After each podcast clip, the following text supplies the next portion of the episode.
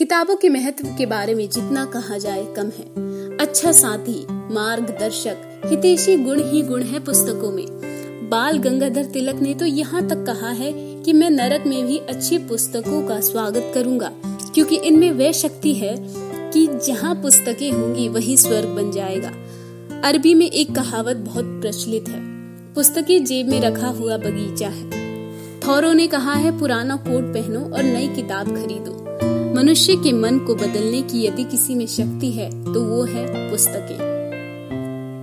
जिस व्यक्ति को जीवन में आगे बढ़ना है, जिसके दिल में कुछ कर दिखाने की तमन्ना है, जो सफलता की सीढ़ियाँ चढ़ने के लिए ललाहित है, उनके लिए अच्छी पुस्तकों से अधिक उपयोगी कोई और वस्तु नहीं हो सकती। कोई भी किताब किसी एक व्यक्ति के लिए नहीं लिखी जाती। वह तो असंख्य व्यक्तियों की मनोदशा प्रकट करती है। प्रश्न ये आता है कि आप कौन सी किताबें पढ़ें? हालाँकि ये उत्तर सरल नहीं है। सभी को अपनी अपनी रुचियाँ होती है, पसंद होती है, लेकिन इनसे बढ़कर भी एक चीज़ होती है और वो होती है आवश्यकता।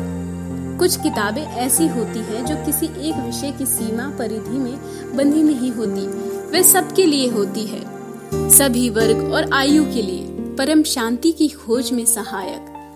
लेकिन जिन व्यक्तियों को अपने अपने क्षेत्र में आगे बढ़ना है, उनके लिए अपने अपने क्षेत्र के आदर्श, नायकों और सफलतम व्यक्तियों की आत्मकथाएँ ज़रूर पढ़ना चाहिए। आत्मकथाओं में वे सब सच्चाइयाँ मिलती हैं, जिनसे व्यक्ति का रूप उभरा है। उन कठिनाइयों और असफलताओं का वर्णन भी मिलता है, जो चुनौतियों के रूप में सामने आई मस्तिष्क परिवर्तन की धाराओं की जानकारी मिलती है। उन विशेषताओं के बारे में पता चलता है कि जिनके सहारे व्यक्ति सफल हुआ है, असंभव को कैसे उसने सफल बनाया है।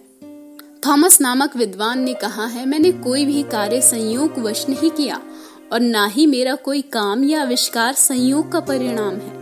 काम करने के लिए प्रेरणाएँ कैसी मिलती है? आत्मकथा वाली पुस्तकें प्रेरणाएँ स्त्रोतों का भंडार है। कई वर्ष पहले, जब हिंदी मासिक नवनीत के संपादक श्री रतन लाल जोशी थे, तब उन्होंने एक स्तंभ आरंभ किया था। एक वाक्य, जीवन दीप बन गया है। अनेक लोगों ने उस स्तंभ की कटिंग काट कर रख ली। कई लोगों के जीवन में सचमुच उससे बड़ा बदलाव आया। ये बात सभी पुस्तकों को पढ़ने पर मिलती है कि जो व्यक्ति अपने काम में रस लेता है, उसे सफलता ज़रूर मिलती है। जो लोग काम को बोझ समझते हैं, सफलताएँ उनके पास भी नहीं भटकती। रस और बोझ का अंतर इसी तरह समझा जा सकता है कि जिस काम को करने से आनंद मिले, वह रस से सरोवर होगा ही, और जिस काम को अनिश्चा से करना पड़े, वो बोझ ही बन जाएगा। लांग फेलो ने लिखा है, मनुष्य के कर्म से ही उसके विचारों की सबसे बड़ी व्यवस्था है।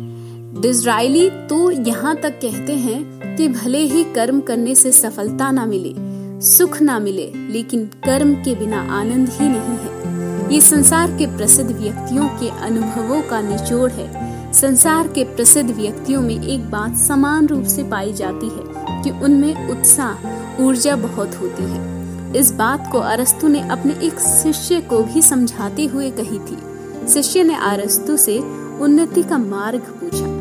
अरस्तु ने अपने उस शिष्य को कुछ क्षणों तक निहारा, फिर कहा, पाँच बातें याद रखो। एक, अपना दायरा बढ़ाओ। संकीर्ण स्वार्थपरता से दूर रहो। केवल अपने ही बारे में मत सोचो। समाज के अंग हो, समाज के अंग रहो। समाज ही तुम्हें सम्मान देता है। उसकी अपेक्षा करके तुम उन्नति नहीं कर सकते। जो व्यक्ति सामाजिक जीवन जीता है, वह गलत काम करने से डरता है। दूसरों की भलाई करने लगता है। दूसरी बात, आज की उपलब्धियों पर संतोष करो और भावी प्रगति की आशा करो। जो आज अपनी ही उपलब्धियों से असंतुष्ट रहते हैं, वे कभी आगे नहीं बढ़ पाते। आज की संतुष्टि भविष्य की ऊँची उपलब्धियों का पायदान ही तो है। जहाँ तुम खड़े हो, अगर वो मज़बूत नहीं तो तुम आगे किस तरह छलांग लगा सकते हो? तीसरा दूसरों में दोष ढूँढने में शक्ति खर्च ना करके अपने को ऊँचा उठाने का प्रयास में लगो। दूसरों में दोष ढूंढना खुद को कीचड़ में डालना है। दोष तो सभी में होते हैं, कमियाँ सभी में होती हैं। दोष या गुण आपके दृष्टिकोण पर निर्भर करता है। किसी दूसरे व्यक्ति को कोई काम, किसी दूसरे व्यक्ति का कोई काम जो आपको दोष लग रहा है, हो सकता है किसी और को वो गुण लग रहा हो। दोष ढूँढने का आनंद बहुत मज़ेदार होता है, लेकिन ये शारीरिक और मानसिक रोग का लक्षण है। दोष ढूँढने में समय बिताओगे तो अपना काम कब करोगे? इसलिए दूसरों के दोषों से सबक सीखो और आगे बढ़ो। चार, कठिनाइयों को देख कर न चिंता करो, न निराश हो। वरन धैर्य और साहस के साथ अनेक निरकरण। चार, चौथा कठिनाइयों को देखकर न चिंता करो, ना निराश हो। वरन धैर्य और साहस के साथ उनके निराकरण का उपाय करने में जुट जाओ। अपनी दृष्टि को सकारात्मक बनाओ। सफल व्यक्तियों के जीवन चरित्र को जानो। तुम्हें पता लगेगा कि हर सफल व्यक्ति अनेक असफलताओं का साहस के साथ मुकाबला करने के बाद ही सफल हुआ है। अगर व्यक्ति कठिनाइयों से डर जाता है और निराश होकर काम करना छोड़ देता है तो वो सफल ही नहीं हो सकता। धीरज रखो। पेड़ में लगे फल को पकने में समय लगता है और पत्तियाँ जब पक जाती हैं, तब पेड़ से अपने आप ही गिर जाती है। समय पर आज तक किसी ने विजय प्राप्त नहीं की। हाँ समय की प्रतीक्षा ज़रूर की है। तुम भी समय का इंतज़ार करो। दूसरे व्यक्तियों की सफलताओं से ईर्ष्या मत करो। हो सकता है कि उन्होंने सफलता पाने से पहले बहुत समय तक सफलता की धीरज के साथ प्रतीक्षा की हो। समय के हाथ में तलवार होती है। समय की तलवार केवल विनाश नहीं करती, निर्माण भी करती है। समय की तलवार कठिनाइयों को भी काटती है और बाधाओं को भी दूर करती है और धीरजवान की शक्ति भी बनती है। निराश होने पर तुम पद भ्रष्ट हो सकते हो। निराश होने पर तुम सफलताओं के संकेतों को अनदेखी कर सकते हो। और पांचवी बात, हर किसी में अच्छाई खोजो और उससे सीख कर अपना ज्ञान और अनुभव बढ़ाओ। सभी में बुराइयाँ की जगह अच्छाइयाँ देखने की आदत बन जाने पर शत्रुता मिटने लगती है। दूर वाले व्यक्ति भी मित्र बन जाते हैं, सहायता मिलने लगती है। इसलिए केवल अच्छाई देखना ही पर्याप्त नहीं है, बल्कि लोगों की अच्छाइयों की बातें करना भी उपयोगी है। बुरा मत बोलो, दोषों को पी जाओ और अच्छाइयों की खूब चर्चा करो। तुम पाओगे कि तुम्हारा दायरा बढ़ रहा है। कठिनाइयों में मदद मिल रही है और तुम्हारी प्रतिष्ठा नई ऊंचाइयों पर पहुँच गई है। वस्तु की ये पाँच बातें और विद्वानों द्वारा की गई उनकी व्याख्या। विभिन्न व्यक्तियों की सफलता का रहस्य है। रहस्य की ये कुंजी और तरह तरह की तालों की कुंजियाँ हमें आत्मकथाओं में, चिंतन में, मनन में और अध्ययन में मिल जाती है। किताबों के महत्व के बारे में जितना कहा जाए कम है। अच्छा साथी, मार्गदर्शक, हितेशी गुण ही गुण है पुस्तकों में। बाल गंगाधर तिलक ने तो यहाँ तक कहा है कि मैं नरक में भी अच्छी पुस्तकों का स्वागत करूँगा, क्योंकि इनमें वह शक्ति है कि जहाँ पुस्तकें होंगी वही स्वर्ग बन जाएगा। अरबी में एक कहावत बहुत प्रचलित है, पुस्तकें जेब में रखा हुआ बगीचा है। थौरो ने कहा है, पुराना कोट पहनो और नई किताब खरीदो। मनुष्य के मन को बदलने की यदि किसी में शक्ति है तो वो है पुस्तकें। जिस व्यक्ति को जीवन में आगे बढ़ना है जिसके दिल में कुछ कर दिखाने की तमन्ना है, जो सफलता की सीढ़ियाँ चढ़ने के लिए ललाहित है। उनके लिए अच्छी पुस्तकों से अधिक उपयोगी कोई और वस्तु नहीं हो सकती। कोई भी किताब किसी एक व्यक्ति के लिए नहीं लिखी जाती। वह तो असंख्य व्यक्तियों की मनोदशा प्रकट करती है। प्रश्न ये आता है कि आप कौन सी किताबें पढ़ें? हालाँकि ये उत्तर सरल नहीं है। सभी को अपनी अपनी रुचियाँ होती है, पसंद होती है, लेकिन इनसे बढ़कर भी एक चीज़ होती है और वो होती है आवश्यकता। कुछ किताबें ऐसी होती हैं जो किसी एक विषय की सीमा परिधि में बंधी नहीं होती, वे सबके लिए होती है। सभी वर्ग और आयु के लिए, परम शांति की खोज में सहायक। लेकिन जिन व्यक्तियों को अपने अपने क्षेत्र में आगे बढ़ना है उनके लिए अपने अपने क्षेत्र के आदर्श, नायकों और सफलतम व्यक्तियों की आत्मकथाएँ ज़रूर पढ़ना चाहिए।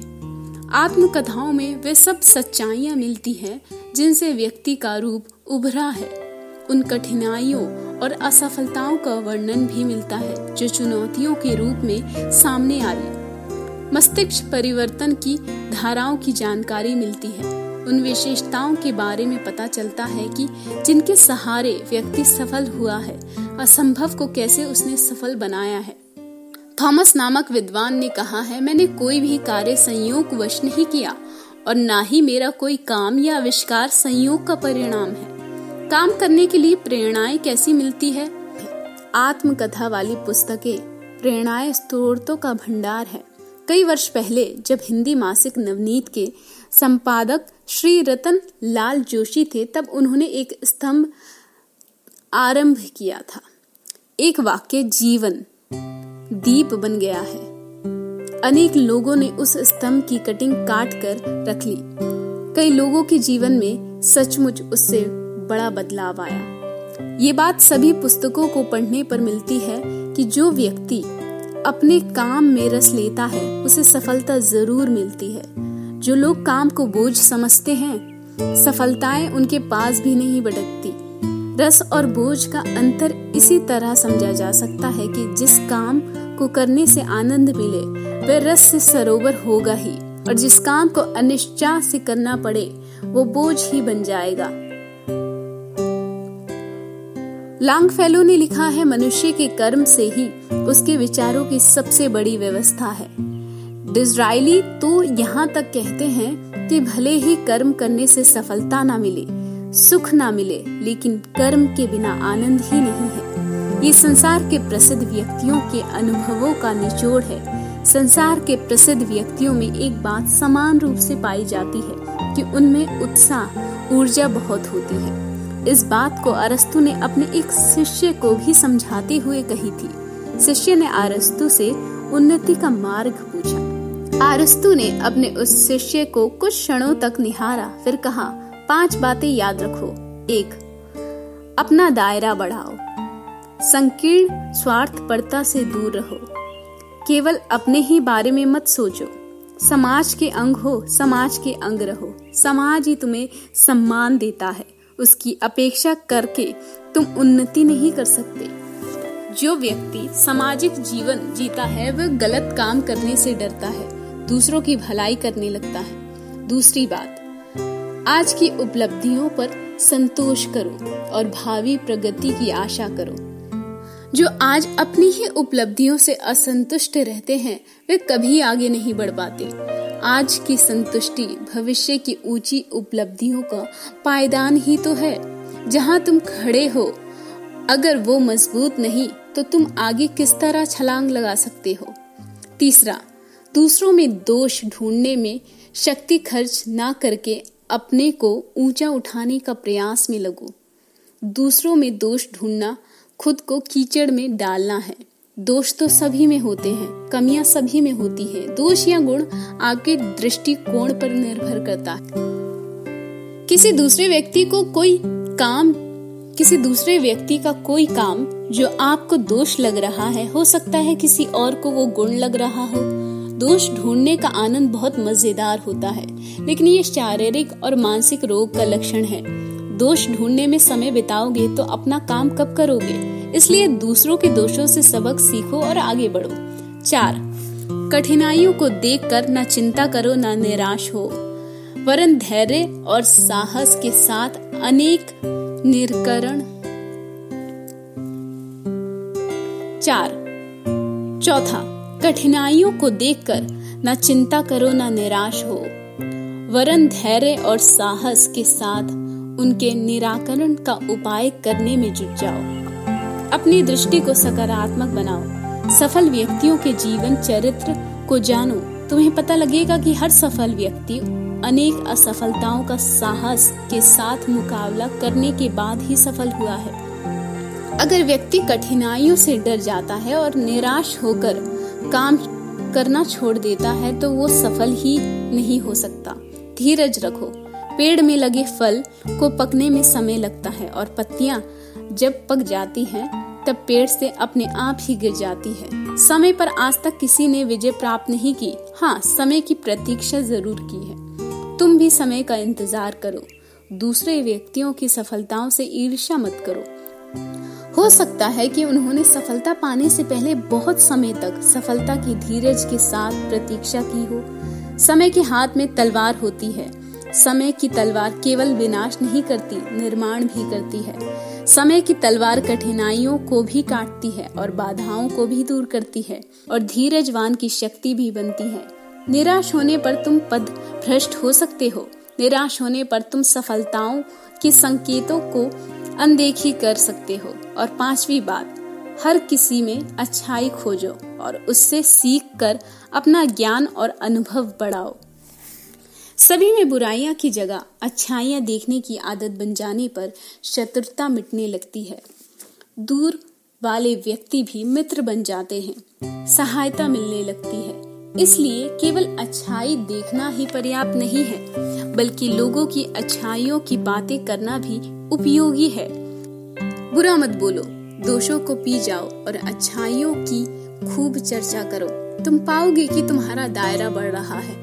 कठिनाइयों में मदद मिल रही है और तुम्हारी प्रतिष्ठा नई ऊंचाइयों पर पहुँच गई है। वस्तु की ये पाँच बातें और विद्वानों द्वारा की गई उनकी व्याख्या।